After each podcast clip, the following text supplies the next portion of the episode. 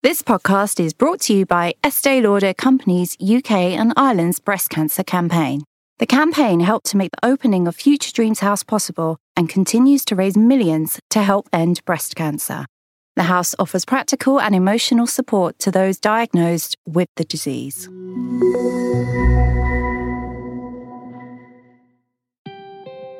Hello, I'm Victoria Derbyshire. I was 46 years old and getting on with my happy life. I didn't feel as though I had a care in the world. And then came breast cancer. This is the second series of the podcast brought to you by the Future Dreams Breast Cancer Charity. And it's for those of you who've experienced a moment like that. It's for all the challenges and hurdles you'll try to overcome, and for everyone in your life that's affected by your diagnosis too your family, your friends, your work colleagues, the people who care for you, who hold you close, the people you lean on. Now, you might be able to tell from the sound that I'm not in our usual factory studio for this special episode. I've travelled a few stops further north on the London Underground, and I'm at the Future Dreams House, which is a superb, welcoming, and warm facility which acts as essentially a breast cancer support centre. It's spread over four floors.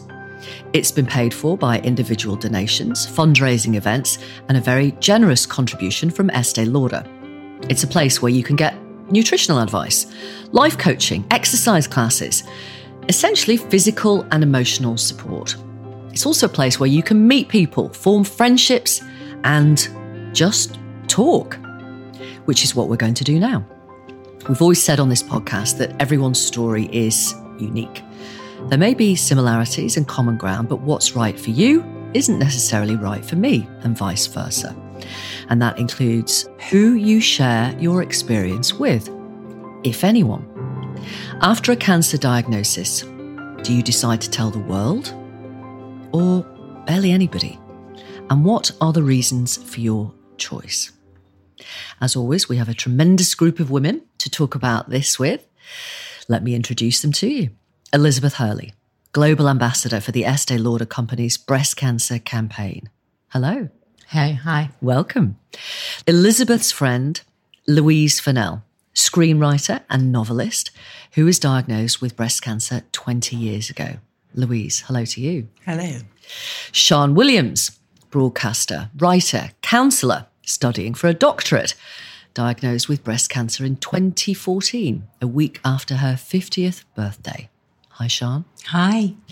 And we have Leanne Adu, who's a businesswoman. She runs a virtual PA service for entrepreneurs and to small to medium businesses and has just got to the end of radiotherapy. Is that right, Leanne? Yes. Hi. You are very welcome, Leanne, as well. Elizabeth, we're going to start with you because your late grandma didn't tell anyone about the lump that she had found in her breast for some time because she was frightened, wasn't she? Yeah, she was. And it was really through going through this, or actually not really going through it with my grandmother.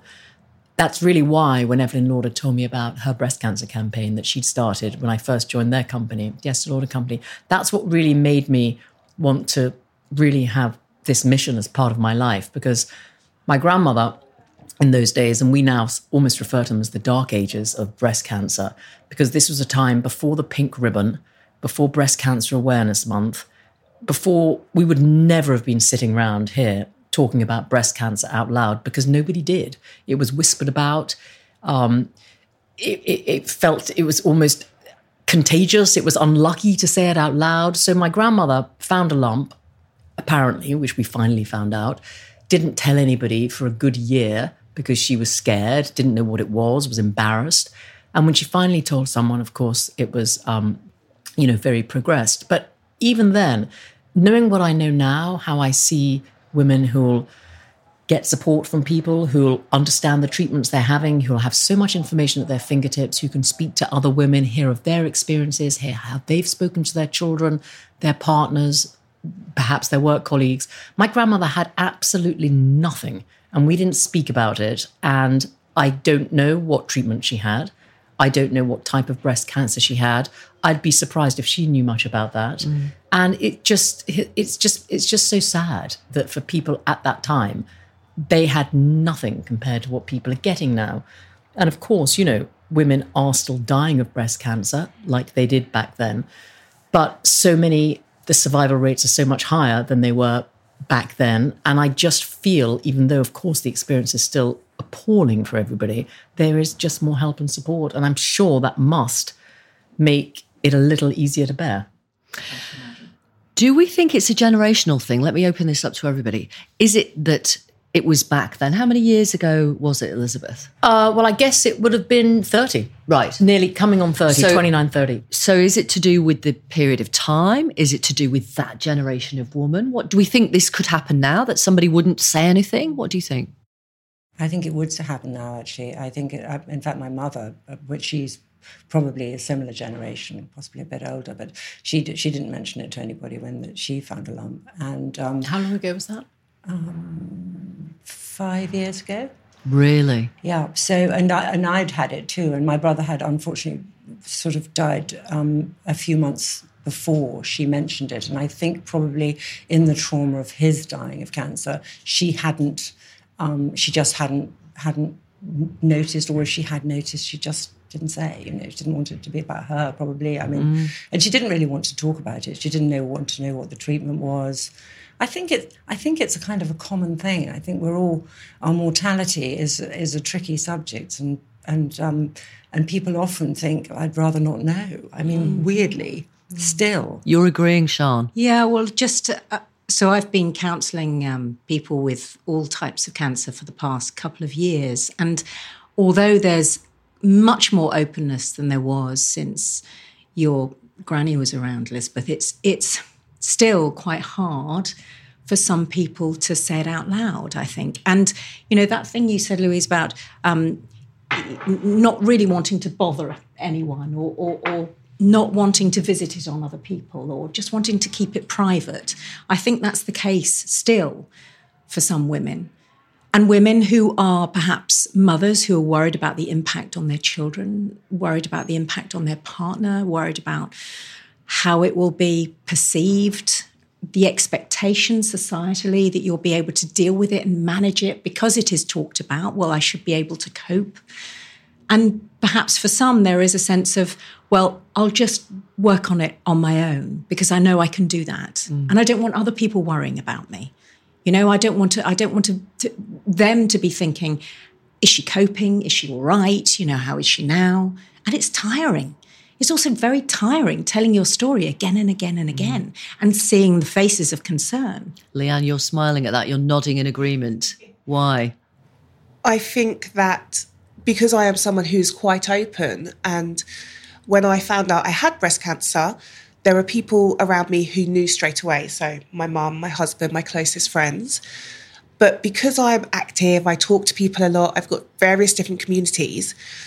I had to have a conversation with myself about whether or not I was ready for them to know. But if I was to completely disappear from my life, which I would have had to do if I was going to keep it a secret, then it's a whole other conversation. Where's Leanne? What's she doing? Why haven't we seen her?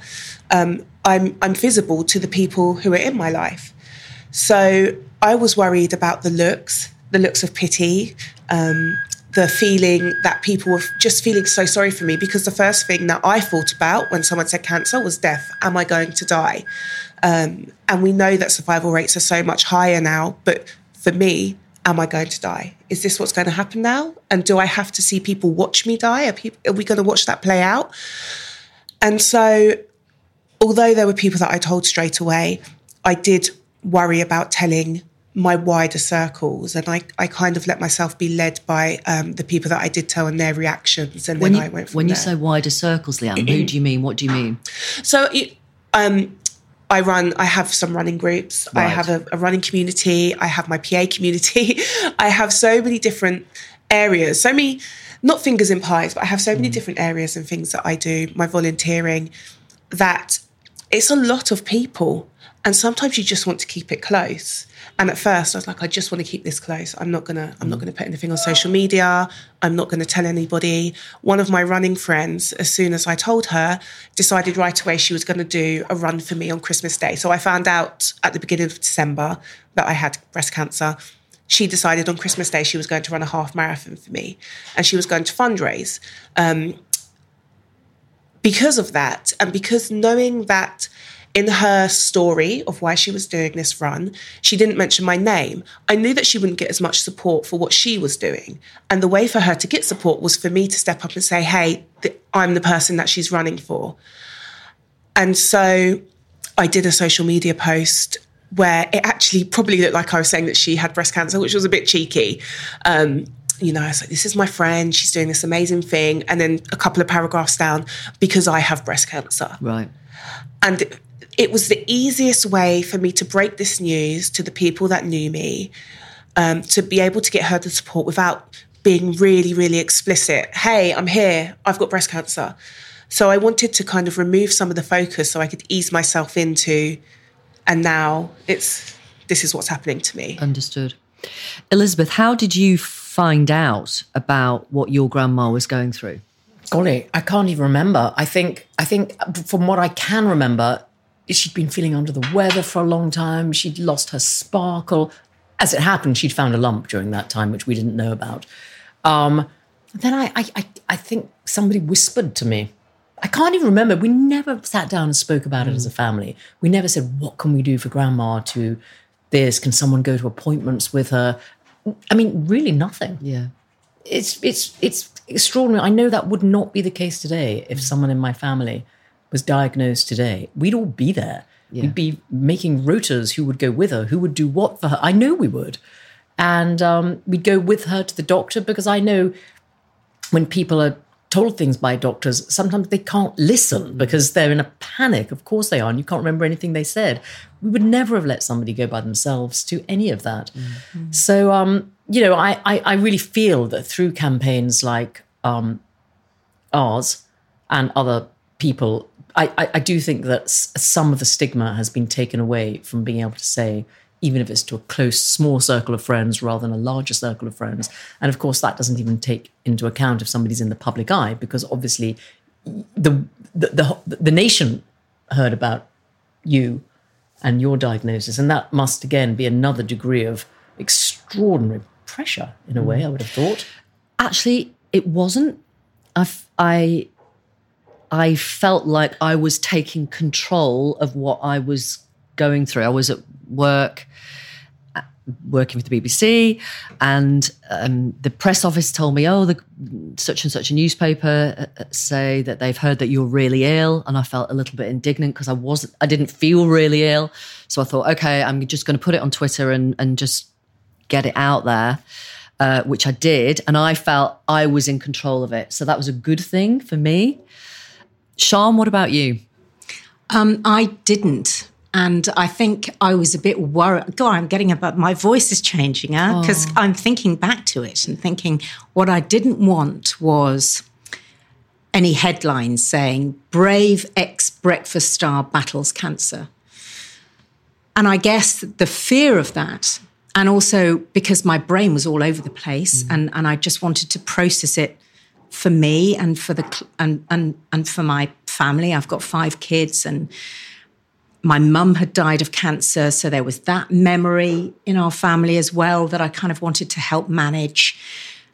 And I think I just put up the drawbridge and thought I'm going to sit with this for a while. And and I think also because um, I was stu- I was already studying psychology, so I'd done a, uh, an MSc in psychology and knew what happens to the brain in trauma and thought, I'm just going to research my way out of this. I, I don't feel right about this and I don't know what's happening to me and I don't know why I'm not managing it in the way I'd like to but I'm, I'm going to research my way out of it. So I did that and spoke to lots of people with different kind of traumas and, and wrote about it a lot, wrote a diary, mm. just got it all out onto the page, shouted and shouted and shouted onto the page, all those, those sort of complex emotions, you know, to rage and frustration and sadness mm. and bewilderment and all that sort of stuff. And then eventually I, I sort of, I did a book and, and by that time, you know, the control you're talking about, I don't think there's any one way, is there? I mean, no. it goes back to what you were saying uh, at the beginning, Elizabeth. There's no there's no one way to tell your story. Mm. Um, for me, at that time, that felt right. That that when I felt I was able to say it, I was able to say, "Here I am." and this is what I've learned. And what I didn't expect was a sort of outpouring of support. And, and I thought there would be criticism, I guess, at the beginning, so I didn't want to say anything. And then when I felt the support, I thought, oh, it's okay. Can I ask a question? Was it more comfortable to to, to tell your story once you could say, and I survived, and more frightening when actually you don't know the outcome? I think that's a really good point because I think uncertainty is hard to sit with. When people are sharing your and hard uncertainty. to tell other people. And Yeah. hard to tell other people. Yeah, yeah. I, th- I think that's a really good point. And they're hard to read when you give them the information because Yeah, you don't yeah. know, particularly with children, you don't know how they're how they're taking it. No, because everyone tries to be brave. Exactly. And kids want certainty and they mm. want control. And of course, I guess what those of us with a cancer experience know is, you know, really you don't have control over everything. Mm, no way. There is there is still going to be quite a degree of, of uncertainty. You know, the and, and I think it's communicating that and, and being alongside your kids, helping them to understand that, which can help them, I guess, sit with it. But it's it's hard. So yeah, perhaps I was looking for a, a degree of control. Yeah. Louise, how did you tell your girls?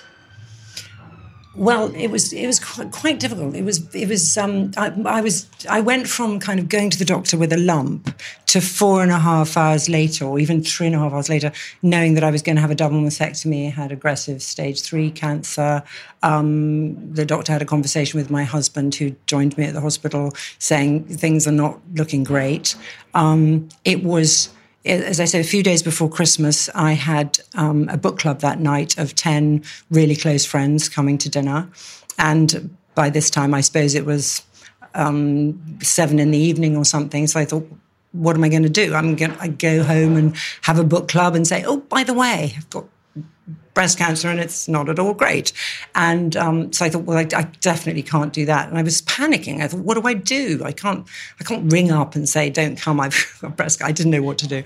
So I rang my closest friend in the book club and said, Can you tell everyone I've fallen off a ladder and cracked a rib and I'm in hospital? I couldn't think what to do. It was awful to no lie. One, but no one would have believed that, would they? no, she didn't believe it for a minute. she knew I was good at shimmying up love and Christmas decorations. In fact, it really hurt me to have to say that.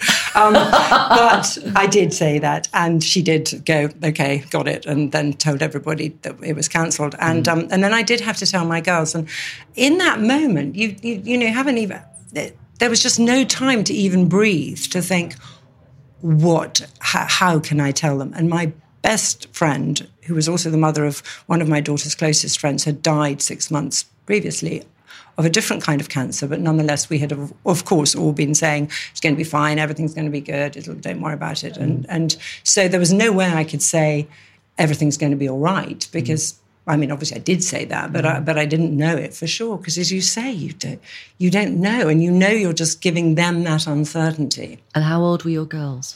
Twelve and fifteen. Right. Um, and uh, so I didn't. I I don't know what I would have done differently, but I would have done it differently. I certainly wouldn't have talked about falling off ladders and breaking ribs.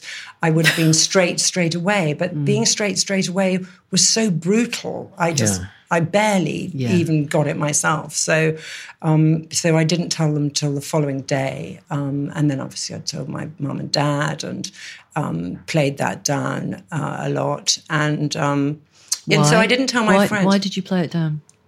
Um, oh, you do. You just do to protect everybody. Yeah. Well, also you're kind of playing it down for yourself. Let's be honest, because a part of me, although although all these things seemed so um, brutal, I think a part of me, maybe just the optimistic me, just said, "Well, they're wrong. Right. You're fine. Yeah. You'll be fine."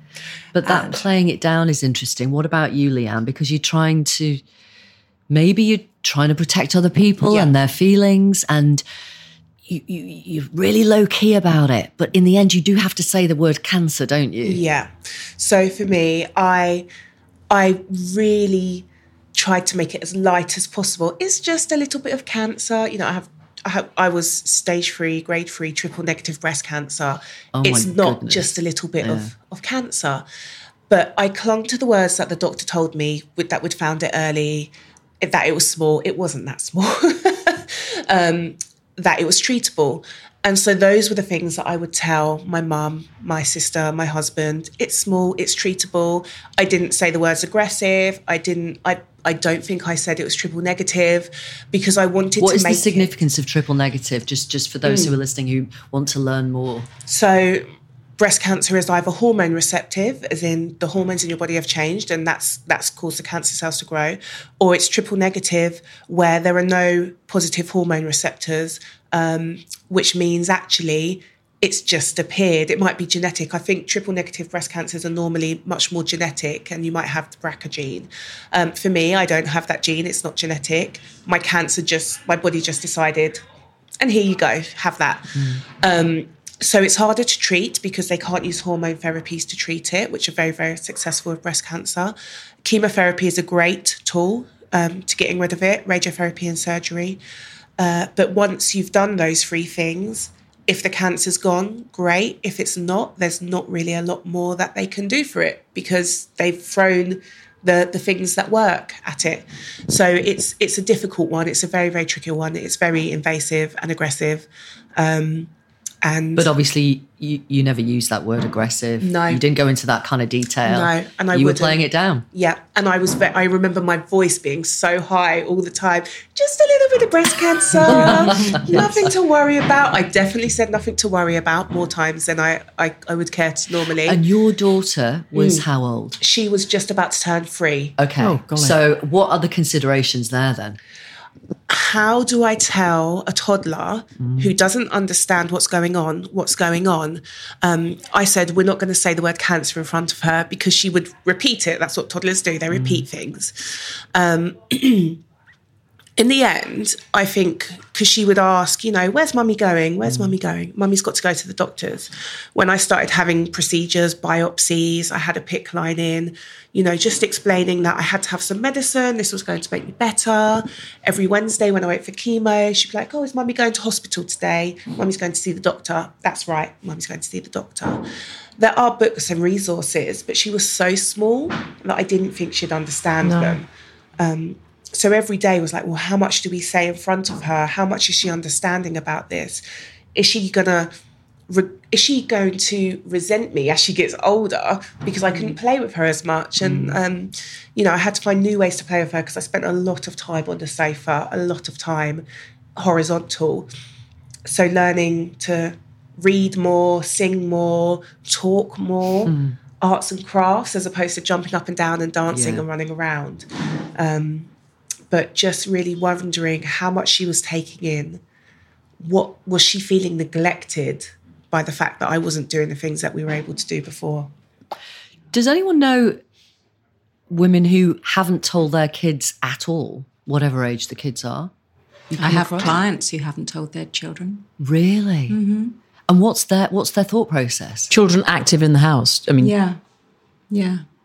Just, I think, a little bit of what you're saying, really. The protection that we're all talking about, the going into mum role, the you don't want them to be sad, you don't want them to be worrying for you or about you. and have their kids? They haven't felt their kids have picked up.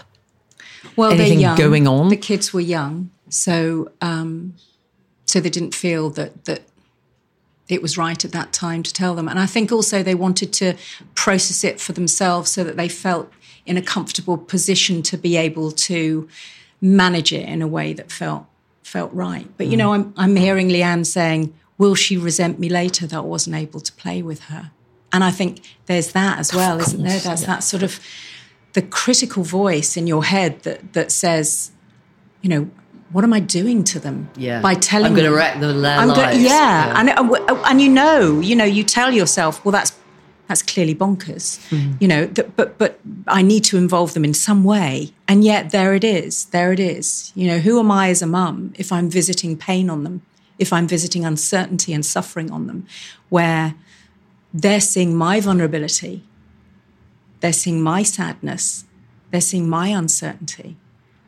And, and the in, in the end, it will make them much more resilient children because they know that emotion is nothing to be frightened of.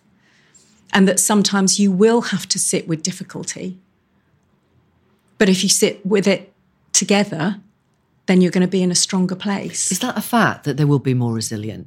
Because if if if if so, uh, that feels really comforting. Does it? Yeah, because I I I- I don't know what the long term effects on my boys were eight and eleven. They seem all right. They're now seventeen and fourteen. They seem absolutely fine and normal and happy and Yeah. doing all the normal things that teenage boys do. I've no idea long term what what effects it will have on them. I, I think it's going to be okay. I don't know. Probably depends on the personalities of the children, doesn't it? A little bit, I think I mean, so, anxiety. yeah. I mean, I think you. I certainly felt guilt about giving them that anxiety. Did, do you think they were? Yes, I think they were Anxious. extremely anxious, and of course, children, like everybody, doesn't want to show anybody that they love that they're worried about them, and so they have to, bear, you know, and to bear that when you're very young is really tough. I wonder whether, so I've got older children who were in their 20s when I told them, and younger children, same age as yours, Victoria, which were eight, they were 8 and 11. And the 8 and 11 year old were all, um, they were very inquisitive about it. I came out of hospital with four drain bottles, and because I hadn't told anyone, we'd moved, decided to make a move down to Kent from London at the same time, and nobody knew. I was wearing a long coat and had put all these clanking drain bottles inside my coat. And my son uh, went up to somebody and said, Have you seen mum's bottles? Have you seen mum's bottles? They've got beetroot juice in them because, of course, the, the fluid. Oh. Yeah, is- yeah, yeah, It's so horrible. yeah. But but they had that mindset, that kind of, ooh, wow. wow, look at this, and then and then look at that. And actually, I still I had a procedure a couple of weeks ago, and I still I walk around and let them see, Yeah. that actually this is what a woman looks like Who's had breast cancer? who's had breast cancer, Yeah. you know? And, um, but my older children, one's a doctor and he was trying to micromanage the whole process. He instantly went to, she's going to die. So he was going around the hospital asking, have you, have you popped in and seen Sian Williams? She's on this floor. Um, when did you last check her blood pressure? You know, what, da, da, da, da, da, da, da. So there's a different process, I think, with different ages. Yeah, yeah, yeah. I just can't imagine what it must be like for the for the kids and for you talking to the kids. I mean, it's just such, such bravery. However, people choose to deal with it, I'm just in awe of how women manage to cope with all that added pressure of trying to protect your kids at the same time. The world doesn't stop though, does it? No. It, it has to continue on and they still have to get up and go to school and want to play and you just find the best way to make sure their lives continue on as it should. Mm. Yeah. Because you're still their mum. Yeah. you've still got to do all the stuff that you've got to do. There's, st- there's still no milk in the mm. fridge, or you know somebody needs picking up at a time, and you've got to get there. Louise, your girls now, you had cancer 20 years ago. Would you say there's any impact long term?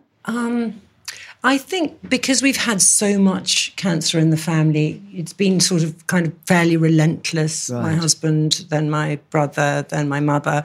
Um, I would say it's a it definitely a stressful s- subject for, for Yeah. them, um, and we don't talk about it very much um, because I don't know.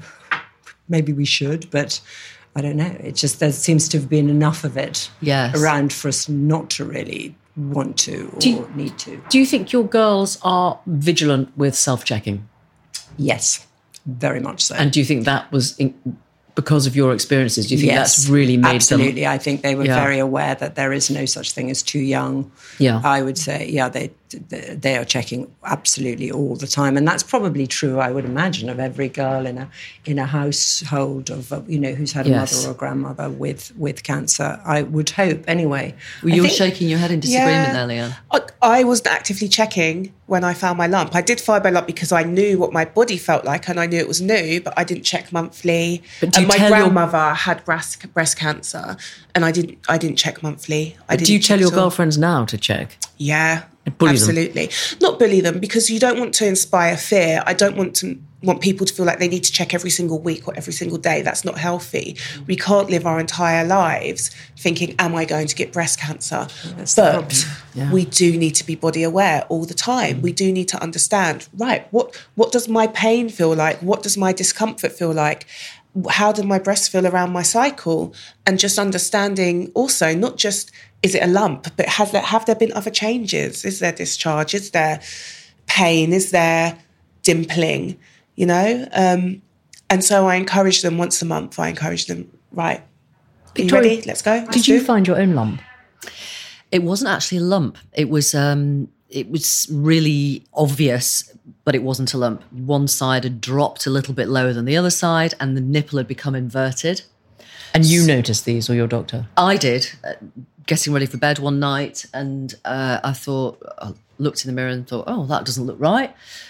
Wasn't worried at all. Just thought, oh, I'll sort that tomorrow in the way that women do. Yeah. I'll, I'll work that out tomorrow.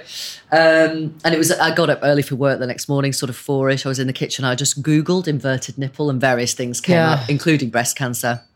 And I just knew it had to be breast cancer. You know, even before going to the GP and do, having the biopsy, you know, just knew. Just have an So that's Yeah. three out of four.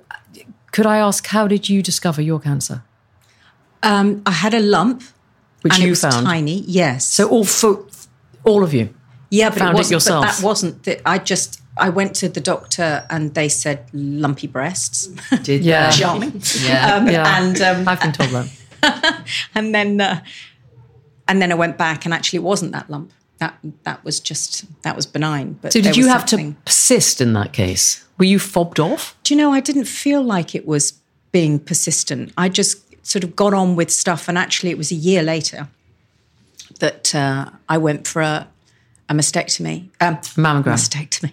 I went for a mammogram, and there was something there, and they said we need to But see if we not can the biopsy. lump that you'd found, but not which the was lump, just a benign lump. which was just a benign lump. so a mas- yeah, okay, so a mammogram found Yeah. yours.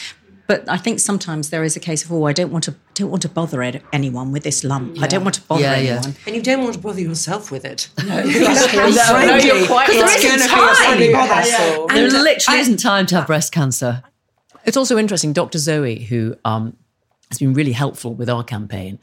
And last year we did an enormous uh, self, a virtual self-checking Yeah. event, and we're doing one again this month on the twentieth of October, um, and actually trying to get a world record now for having the biggest self-check. And she was really interested. It, cameras off, apart from on Dr. Zoe, um, but they're encouraging everyone to do it. And I, she said something very interesting last year. I don't know. She said, "Do it. Always do it in front of the mirror." So you're actually you're seeing what you're doing, and I suppose then you would get your eye in, Yes. like you do, who didn't feel anything but saw it. Mm. And what was actually b- both great and frightening for, for just for me personally last year that we did we did that event and I spoke about it on my Instagram and mm. said everybody self check.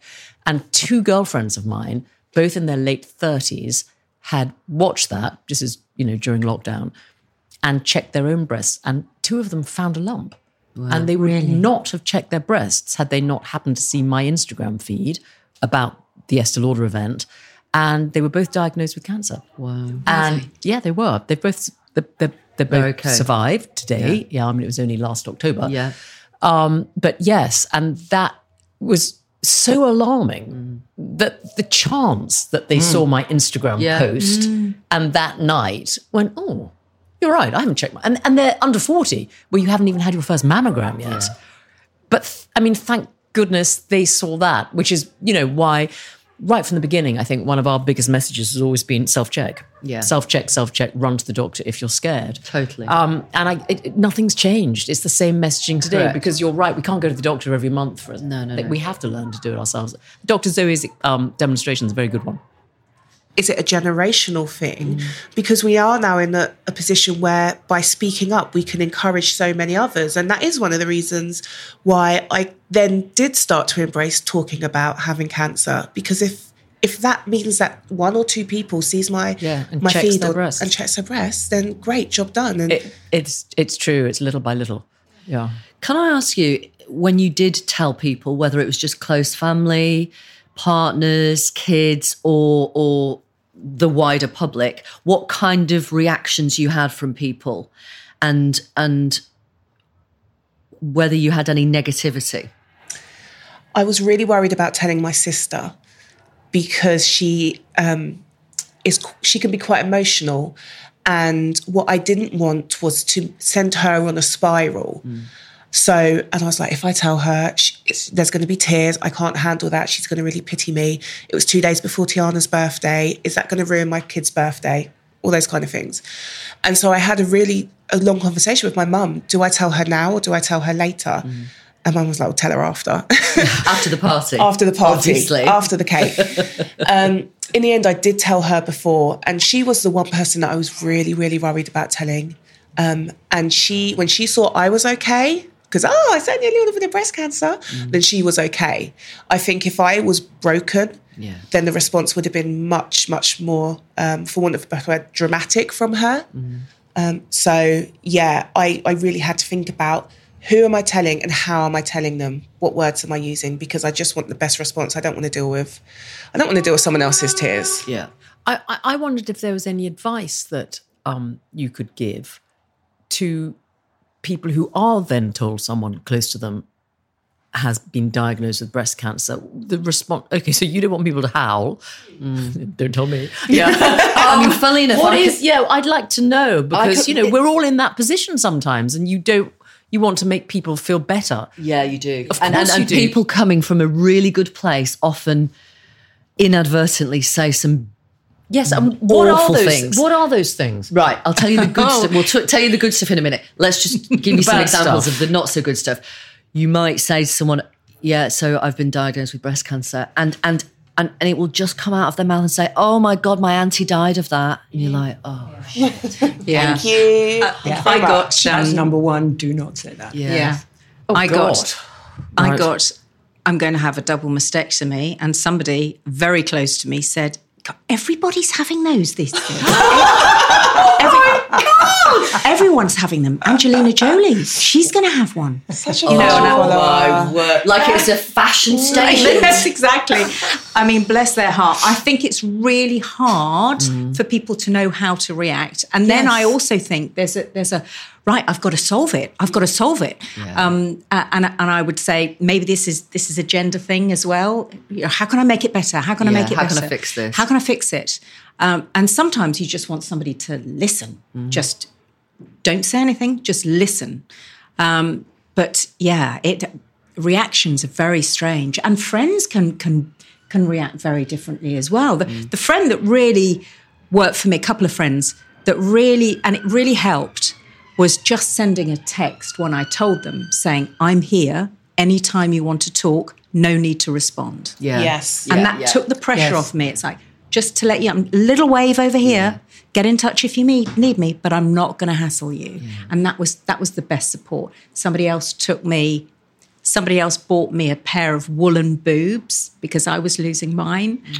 Because that's our sense of humour, Yeah, and yeah. that was just a gorgeous, funny thing to do. Yes, about black you, humor I think is always good. Um, well, I, funnily enough, the, f- the first thing I would say is that people people in the sort of position when that you're first being diagnosed, the, the very first person who did a, uh mammogram on me after the doctor had seen the lump, um, she said, "Oh, there actually there are two lumps." She said, and the next thing she said was, "Have you got children? How old are they?" Oh my god. Oh, what? Well, Oops, it is. eh? That was so. That wasn't a brilliant thing for a health What did- professional to say. What did that say to you when they said that? Good night. Yeah. It's over. But then um, somebody else did something which I thought was hilarious at a party. I don't know, maybe a few months later on when I've been reconstructed and things. And he's the most lovely guy. And he came up to me and he said, you didn't get a nice boob job, he said. And I, said, and I literally just said, cancer. And he honestly, he looked like I'd shot him. Absolutely fantastic. Oh god. so what are the things that people should say then? Because I think this is a, an area that people really do struggle with. You're right to raise this, Elizabeth. So let's give some advice on this podcast. What are some really good things? exactly what Sian said. Mm. No need to respond. Please don't put pressure on someone to feel like they have to make you feel better mm. for their cancer. Just it, it's yeah, it's hard enough already without kind of going, okay, I'm okay, but are you okay? What do mm. you need? Yeah, yeah, yeah. Mm. Yeah. The other thing not to say is, God, but you look so well. Oh yeah, mm. yeah. So I can only think of negative things that people have said rather than positive things. I know that people have said some incredibly positive things, definitely complete strangers and family members and obviously close friends. But actually, what I do find really inspiring and positive is meeting someone like you, Louise, who had breast cancer 20 years ago, and you are here Yeah. and alive and well. And that, for me, that is a really big deal, I have to say.